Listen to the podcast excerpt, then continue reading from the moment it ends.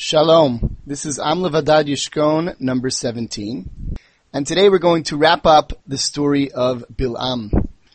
Uh, to a certain extent, we finished that uh, dramatic incident that the Torah recounts for us primarily in Parshat Balak.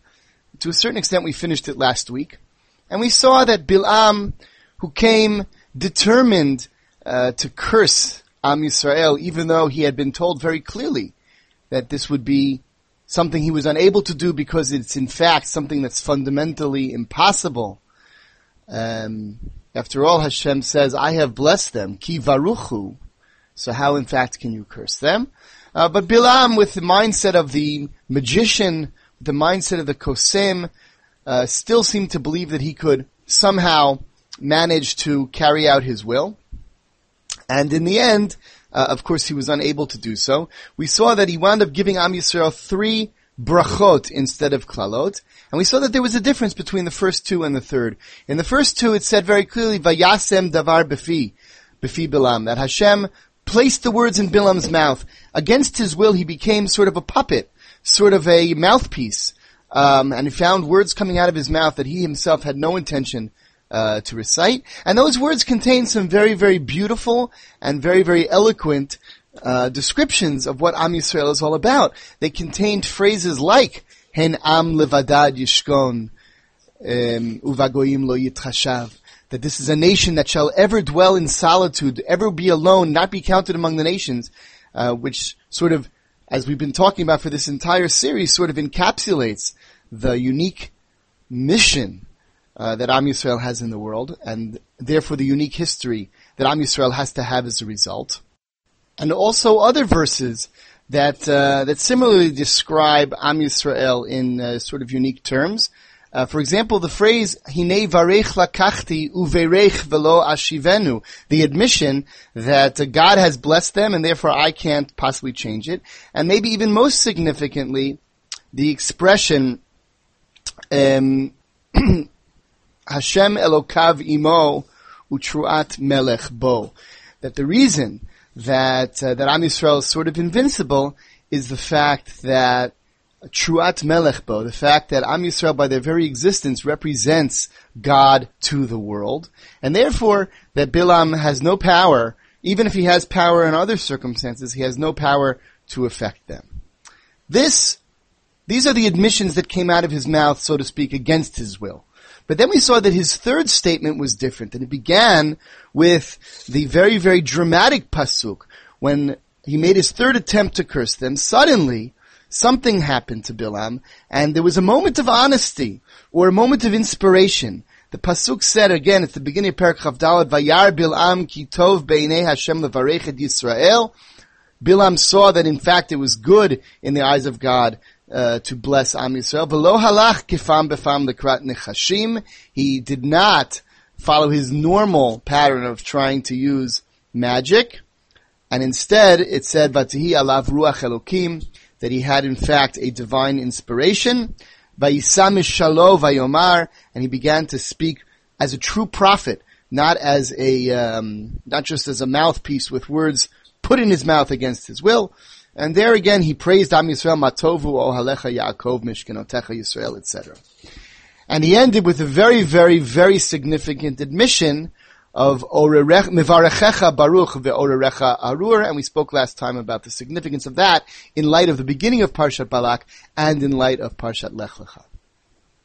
In theory, therefore, the story has come to its end, and Balak, um, furious with Bilam, sends him home, uh, tells him that I promise to honor you, but you have no, you do not deserve my honor. Brach lecha el mekomecha, run away. However, the story is not really over, and there are two addenda to the story.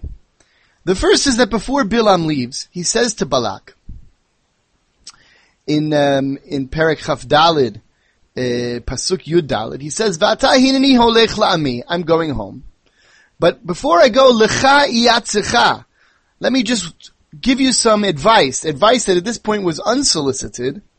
Let me give you some advice. Asher ya'aseh ha'am amcha be'acharit hayamim.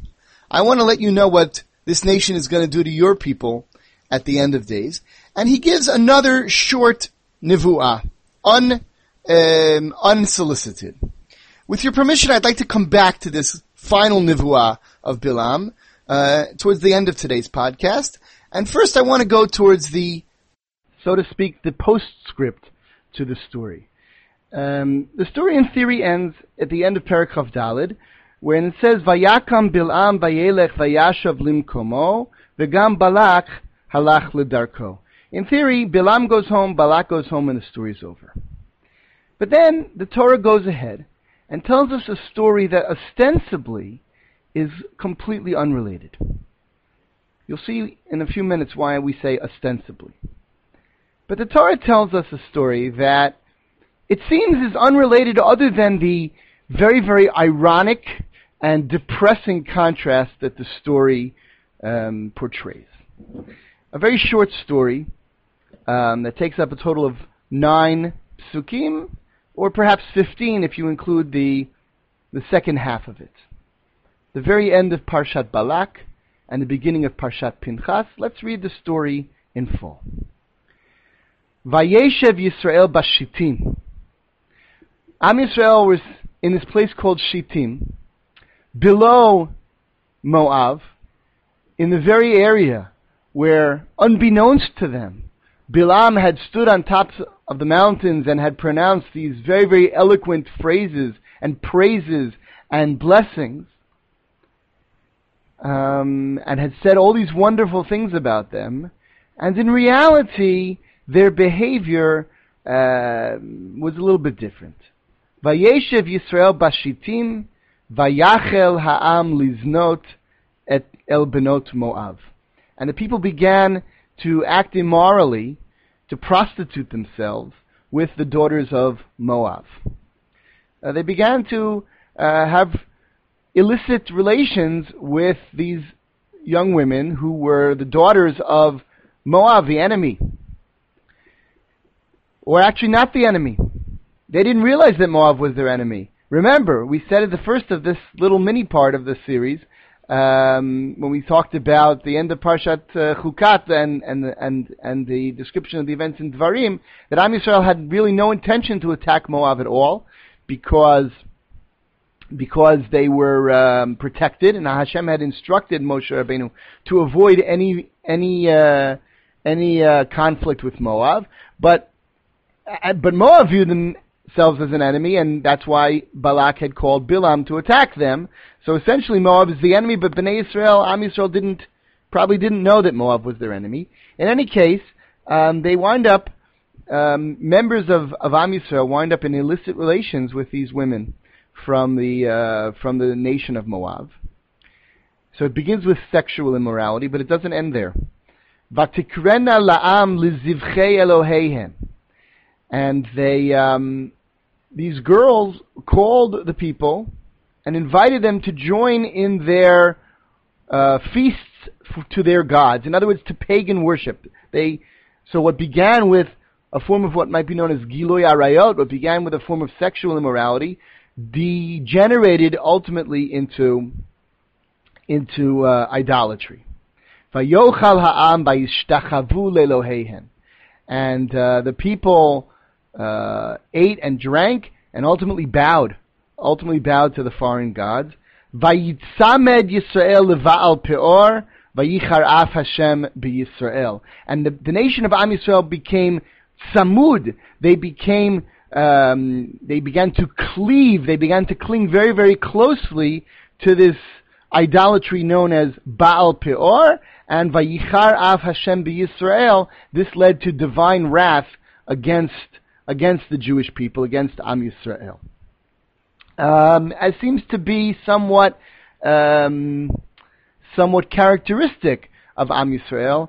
When Jews get involved in something, whatever ism it is, or whatever ide- uh, ideology, or whatever religion, whatever it is that, that, that Jews get involved in, we seem to have this capacity to do so with great enthusiasm, for good or for bad. And in this case, it was Baal Peor. So Vayitzamed Yisrael Baal Peor, not just that we worshipped it, but that we did so with enthusiasm and perhaps even with dedication. And this, of course, uh, created great anger uh, to God. So first of all, this uh, this needs to be seen as a dramatic contrast. Bilam standing up there, Bilam and Balak on the mountains looking down, he sees Matovu Ohalecha Yaakov Mishkanotecha Yisrael. He sees this beautiful nation and the Midrashim, I don't remember if we spoke about them last week, but the Midrashim connect that Matovu Ohalecha Yaakov to uh, well-known Midrash that Rashi quotes that the uh, the tents were arranged in such a way as in order to ensure modesty uh, and dignity that the people couldn't see into each other's uh, private spaces, uh, so that there's a certain amount of dignity and respect and modesty that the people have. Uh, another midrash refers to the ohalim and the mishkanot as batei knesset and batei midrashot, places of prayer, places of study. Uh, so he sees this people that are dignified, that are spiritual, that are godly, that are holy. And in reality, that's maybe what it looked like from afar. But in reality, what was going on below was Giloy Arayot um, and Avodah Zarah. And not just that, but actually Avodah Zarah, perhaps of a particularly uh, disturbing and damaging type. Uh, for those who aren't familiar, Rashi quotes the uh, rabbinic midrash that says, "Why was this particular? Why was this particular? Um, uh, why was this particular uh, idolatry or pagan worship, why was it referred to as Baal Peor al Shem Shepo Arin Lifanav Pi Hatabat Motziin Re'i Vizohi Avodato. Uh, perhaps in the ish, in the interest of uh, delicacy, I won't translate that exactly into English, but it means that the people worship this, the, the worship of this particular Avodah Zarah involved the most base uh, of human activities, the type of things we do in the bathroom, uh, to deal with our physical needs were done in front of the idol as part of its worship. And uh, I remember hearing a number of years ago, I think several times, in fact, from Moreinu V'Rabbeinu Harav Amital Zecher Tzadik Livracha. I remember Rav Amital explaining uh, what's the idea behind this uh, this concept that. Um, that uh, the people would go to the bathroom in front of the idol. Uh, what, what, were they thinking? And he explained that in fact there was a there was an ideology uh, in Baal Peor, an ideology that's very, very prevalent actually in modern Western culture. The idea that anything that's natural, anything that's the way God made us, the way we are, that which uh, comes naturally to us, is in fact not only good, but holy, and that's something which, which should be celebrated, should be flaunted, and perhaps even should be worshipped. Um, and in fact, uh, we actually can see uh, many aspects of this ideology in different movements or different ideas that are prevalent in common culture today. And according to Rav Amital, at least, this is what Baal Peor was. In any case, according to the rabbis, Baal Peor involved this very, very, very um, disgusting and very, very lowly sort of uh, activities in the name of some kind of uh, some kind of worship. And then it says Vayitzamed. Uh, I'm sorry. Then it says um, Vayichar af Hashem Yisrael. Hashem got very angry at Am Yisrael, which according to Rashi means that a plague began. We'll see the plague in any case uh, in a few psukim. Vayomer Hashem el Moshe, Kach et kol rashei ha'am vehoka otam l'Hashem neged hashamesh. V'yashov charon af Hashem Yisrael. And then we have a really horrific scene where Moshe was commanded in a scene sort of reminiscent of Chet Egel, which was perhaps the lowest point um, since Yitziat Mitzrayim. Moshe is commanded again to uh, take the uh, the leaders of the people and to uh, physically root out those evildoers, those who had gotten involved in the uh, in the sins with the Benot Moab, and to to kill them in front of everybody in order to end the plague.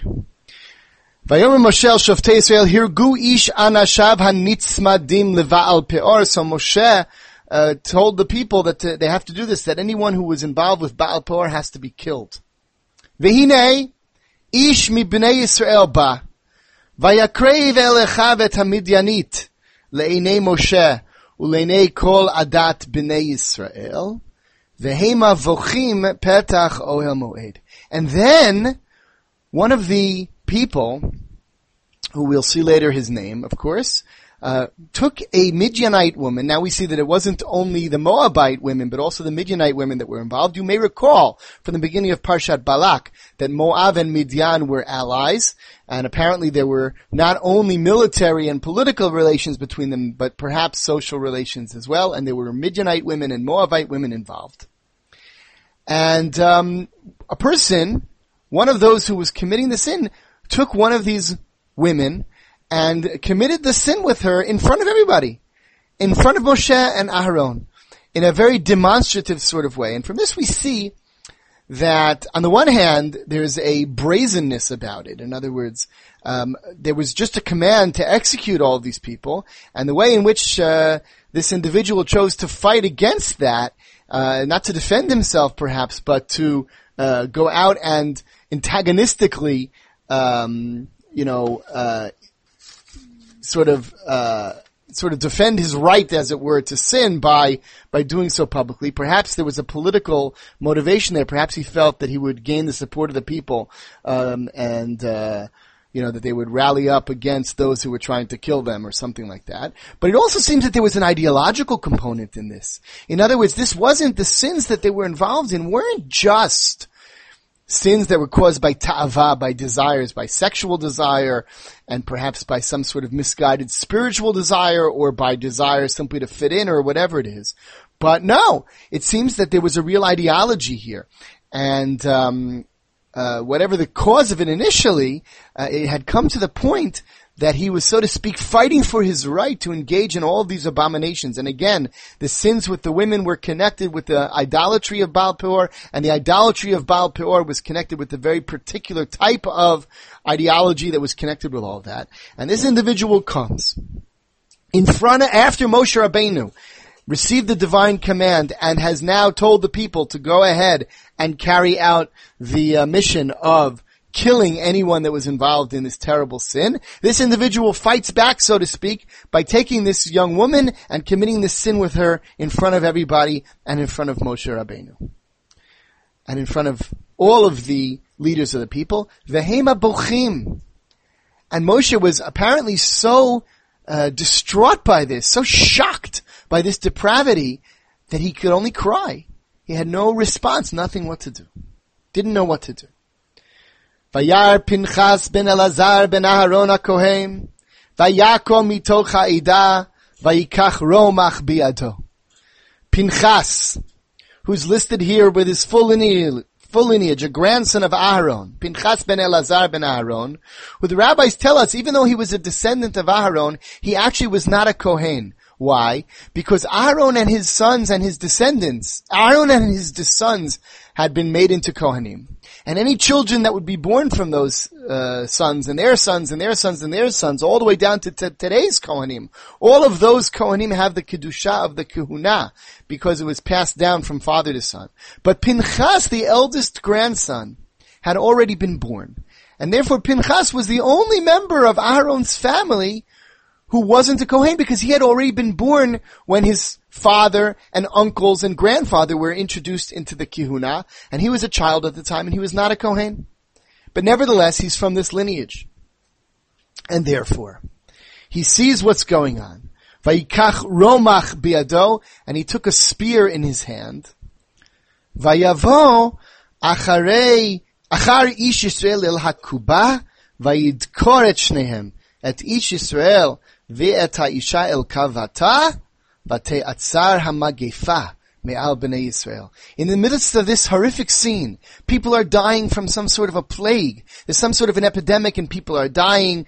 There's this command to kill all these people. There's this response of, uh, this anarchist, I guess you can call him, who takes this woman and is committing this sin with her. All the leaders of the people are crying, uh, this crisis situation. And again, all of this in the shadow of the idea that up on the top of the mountain, uh, just a brief time earlier, Bilam had pronounced these incredible prophecies about the uniqueness and the spirituality and the holiness and the dignity and the, of this people. And all of this is going on, a complete total breakdown of everything that happens.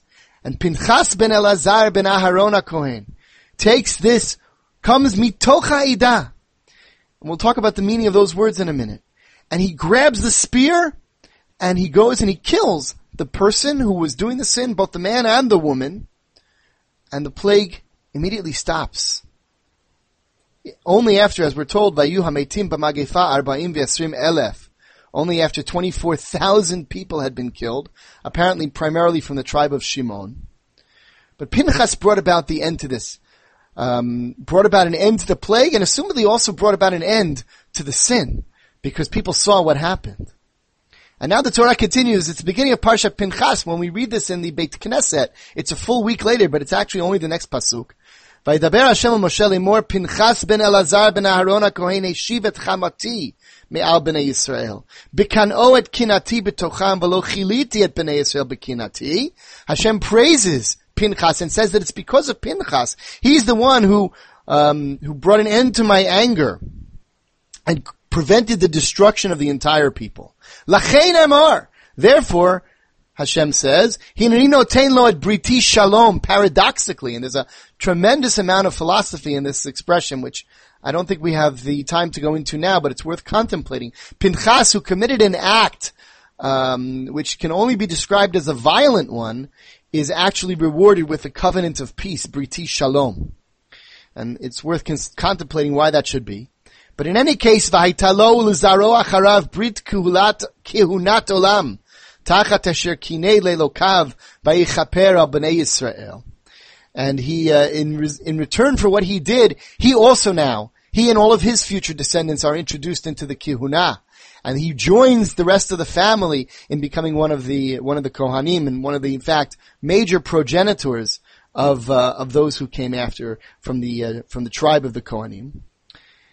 And then we're simply told, V'shem ish Yisrael hamukeh, asher hukat hamidyanit zimri ben salu nesi veitav l'shimoni, v'shem ha'isha hamukah midyanit kozbi vatsur, rosh umot beitav b'midyan hu. And we're told simply that uh, the name of the person and the identity of the man and the woman, they were both prominent people. Uh, the man who was killed by Pinchas was the head of one of the major families in the tribe of Shimon, uh, Zimri ben Salu, and the woman was uh, also the daughter of a prominent chief, a tribal chieftain in Midian, Rosh Umot Beitav b'Midian.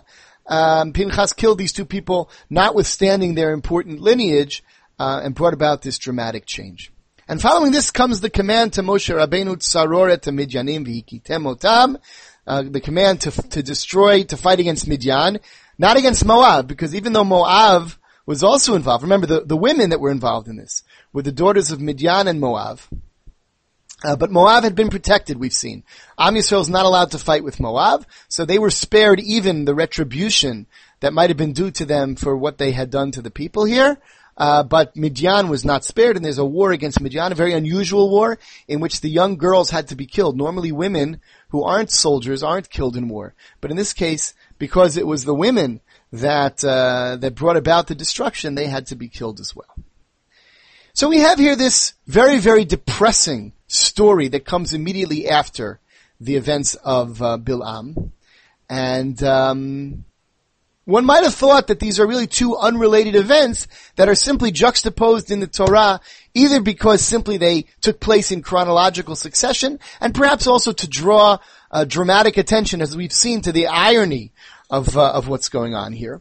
Uh, but in fact, if you read carefully, you'll see that in fact these events were were more closely related than at first meets the eye. Um, and here we see uh, two psukim that mention Bilam. First of all, in the description of the battle itself, um, after the um, in the description of the battle, after the which takes place, the battle only takes place uh, later on in the book of Bamidbar. It's told to us in uh, Perek Lamed Aleph in Parshat Matot.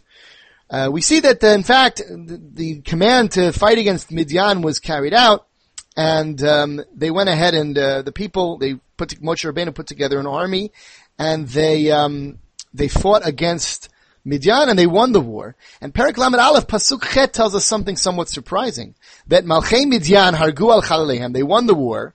Or maybe let's go back to Pasuk Zayin. Vayitzbe'u al Midian, kasher tziva Hashem et Moshe. The people attacked Midian as they had to punish Midian for what they had done, um, with their daughters being involved in the sin and involving the people in Giloy Arayot and Shfichu and and uh, and Avodazara. And Moshe was commanded to wipe them out, so the people did so. Vayahargu kol zachar, and they killed all the men, is what's to be done in a war. Vet Malchei they killed all the enemy soldiers basically. Vet Malchei Midian hargu al chalalehem. Et Evi chameshet malchei Midyan. And we're told that they even killed the kings, the leaders of the Midyanim. Um, and we're even given the names of the five kings they killed. And surprisingly, we're also told v'et Bil'am ben Beor hargu becharev. We find that Bil'am was killed in this battle. That's very strange. Because Bilam, we had told him, went home, and he didn't live anywhere near this area. He came from the land of Aram, much further north and east of here. What was Bilam doing there? How is it that he was killed in the battle if in fact he went home? And the, the answer to that puzzle is given to us in another pasuk, sort of beneath the surface, without drawing our attention to it when we're told later on that there was a question what to do with the female captives. Again, normally women are not killed in battle because normally women aren't soldiers. But in this case, as I mentioned, the women needed to be killed because they were really the ones who brought about the who brought about the entire reason for the war. And uh, we're told later on that Moshe Moshe got angry at the people who initially left the women alive. So if we look in Perek Lamed Aleph, Pasuk Yud Dalid, we read, Vayikzof Moshe al pkudei hechayil, sarei ha'alafim v'sarei ha'meot habayim mitzvah ha'milchama. Moshe got angry at the people who had, um, who had come back from the war. Did you really leave the women alive? Bidvar bilam.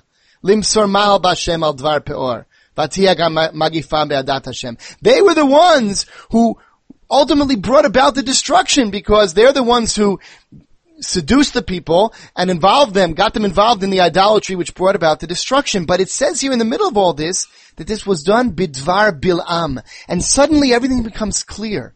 Bil'am was involved in this. This wasn't just a random sin that the people committed because of some sort of base desires, but this was a plan. The daughters of Moab and Midian were sent out intentionally to, to seduce the people.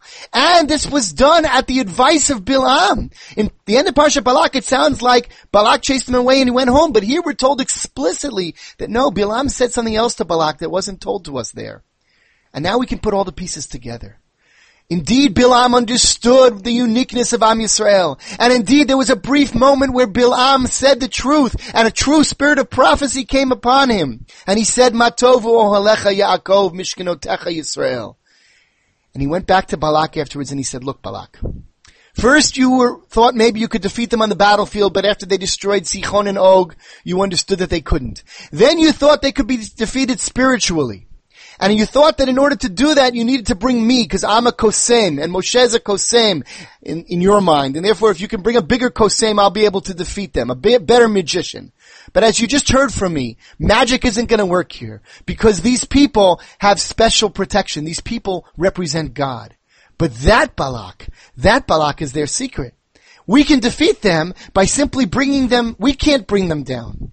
But we can have them bring themselves down. Why is it that it's impossible to curse them? I told you already. Hashem Elokavi Mo Utrat Melech Bo. The reason why they are protected is because they represent God. Matovu Alecha Yaakov Mishkenotecha Yisrael. Because look at them. They have spirituality. They have modesty. They have dignity. And it's for that reason that Heinam Levadad Yishkon Levagoyim Lo. If we can cause them to we can't attack them, but if we can cause them to bring themselves down, to stop representing what they represent, then they're going to become vulnerable. And therefore all we have to do is seduce them. We have to bring them to sin and we sent them out. So it was Bilam's idea, and the women that were sent out were actually soldiers in the battle. They were sent out with an admission, a mission to infiltrate, a mission to cause Bnei Israel to bring themselves down, and for that reason the women needed to be killed as, as enemy soldiers, and Bilam as the enemy general. And so they were all killed, and that's how Bilam met his end. The only question that's left to ask is whether in fact Bilam was right. Whether in fact it's true that the eternal eternity of Am Yisrael, when he, when he pro, pro, prophesied that Am Yisrael will always, he said, Hein Am Kilavi Yakum. This is a nation like a, that rises like a lion, Kara Ravatz Ka'aryeu Chilavi and nobody can stand up when a lion uh, crouches and uh, attacks its prey. Was Bilam in fact right about that? From the story of Benot Moav and Baal Peor, it sounds initially like he was. After all, he succeeded to get the people to sin, and he succeeded in bringing about a Magefa that managed to kill 24,000 people. So perhaps, perhaps Am Yisrael is vulnerable. Perhaps Am Yisrael is not really as eternal uh, as he might have thought. But of course, that's not the correct interpretation. And why not? Because of Pinchas. Because Vayakom mitoch ha'edah because Pinchas arose from within the people, and Pinchas represents a certain quality that Am Yisrael has, a certain regenerative quality. Am Yisrael may sin, and Am Yisrael may be punished, and Am Yisrael may bring about all kinds of damage to themselves, and Am Yisrael may suffer, but within Am Yisrael, there's always going to be a Pinchas who's going to lakum mitoch ha'edah, who's going to rise up from within the people and at the last moment perhaps, but always bring Am Yisrael back. And that's the true uniqueness of Am Yisrael. So Bilam in his life told us the uniqueness of our people, and Bilam in his death also showed us that, because he thought he had figured out the secret to defeat us. But as he had already been told, Lo ta'ora ta'am ki baruchu, it's impossible to ultimately bring about the destruction of Am Yisrael, because Am Yisrael is blessed, not only because God has chosen us, but because there's a unique power within Am Yisrael that's represented by Pinchas. And we will begin a new set of discussions next week, trying to understand what that unique, eternal, regenerative, regenerative character is within Am Yisrael. We'll begin by going back to that little piece we skipped of the, um, of the final prophecies of uh, Bilam and connecting it with Pinchas and looking uh, at certain sections in Sefer Dvarim, uh, and we'll take it from there. Until next week, I wish you shalom.